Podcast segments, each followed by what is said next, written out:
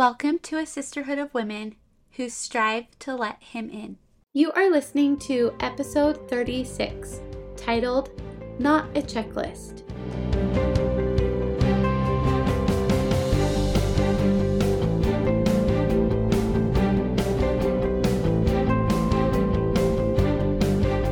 Hey, you guys, this is Kelsie I'm your host here on the Let Him In podcast, where my intent is to have these episodes full of thoughts, impressions, and ways for you to easily let God into your everyday.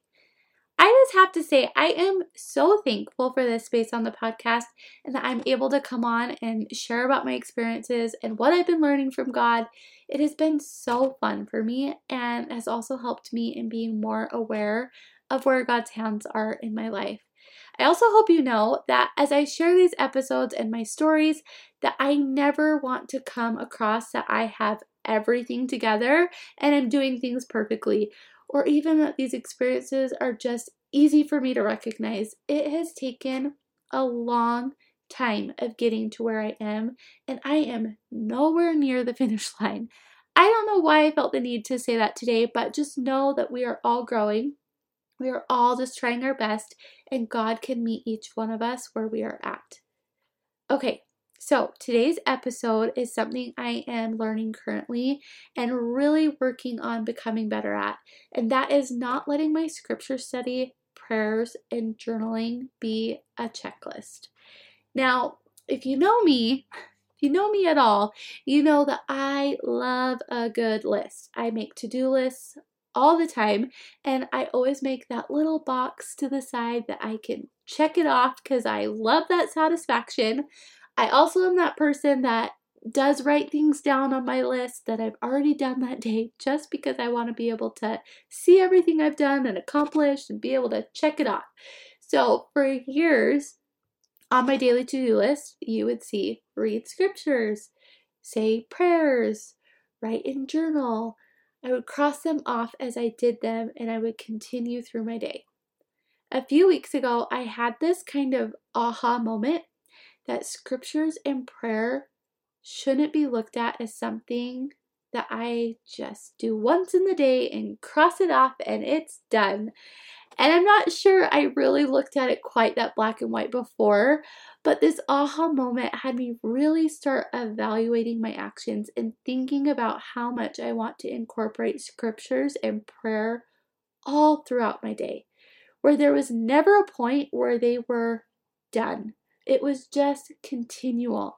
There never would be an actual moment that I would check it off my list. I really believe that both prayer and scripture are meant to be ongoing throughout our entire day. So, for me, what that looks like now is I have been leaving my Book of Mormon open on my desk at all times. So, whenever I wander into that room or, or before I sit down to work at my desk, I can glance over and read something, even if it's just a verse. And just a verse is all I strive for when I'm in that room or sitting down to work. Because guess what? If I have more time, I usually take it and will read more. And if I don't have more time, I usually just read a verse. And I usually will read one that is already highlighted and is jumping out at me on the page. Or I may scan a few notes that I have written in the margins. Just something random like that that I know is going to be short, quick, to the point, but is also edifying. And I have loved it. I also have this version of the four gospels that I have been obsessed with. Little side tangent because I have to tell you a little bit more about this book. It is called A New Approach to Studying the Gospel of Jesus Christ, and it has everything that is recorded in the four Gospels all in chronological order and has everyone's perspectives all in one passage. So, for example, everything that is written about the birth of Christ throughout the four Gospels is all in this one passage or place in this book. So, you aren't reading everyone's point of view in different sections. Does that make sense?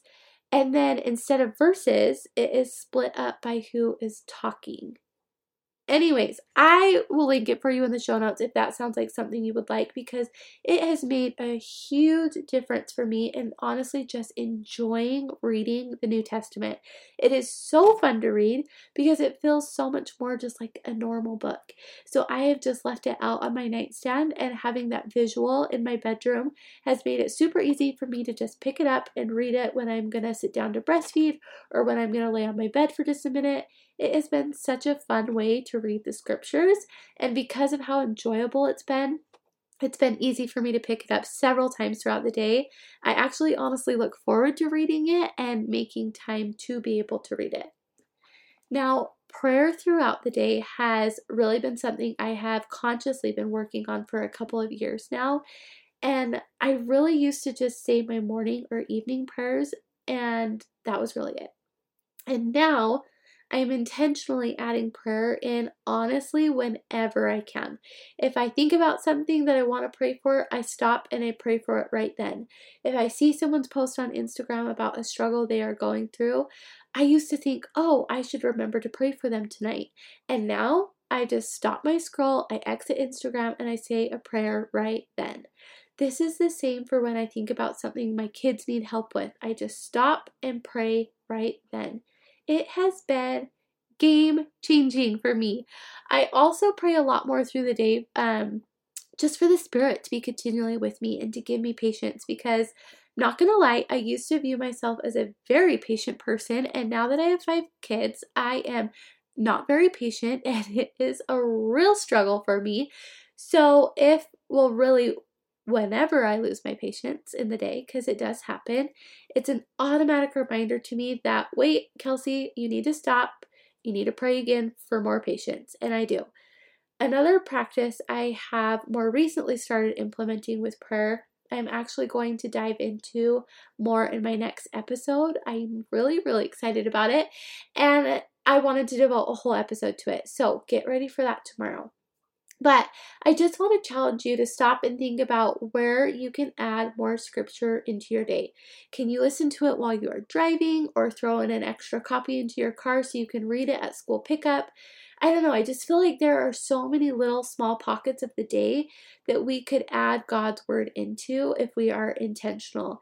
And it has been lighting me up, and my love for the scriptures has strengthened tremendously by adding it more to my day. I also just want to encourage you to stop and pray whenever you think about anything you want to pray for. This truly has been the most game-changing thing for me with prayer is that if I think about something, I don't wait to pray for it. I just stop and pray right then. Today's thought comes from a talk given by Dieter F. Uchtdorf called Daily Restoration. He said, on our journey as pilgrims on the path of glory, we know how easily it is to fall away. But just as minor deviations can draw us out of the Savior's way, so too can small and simple acts of realignment assuredly leading us back. When darkness creeps into our lives, as it often does, our daily restoration opens our hearts to heavenly light, which illuminates our souls, chasing away shadows, fears, and doubts. We cannot be content with spiritual experiences of the past. We need a steady flow. We can't rely on others' testimonies forever. We must build our own. We need an ongoing daily infusion of heavenly light. Now would be the perfect time to pull out your Hear Him journal and continue in more stillness, an open mind, and a desire to connect with God. Love you guys.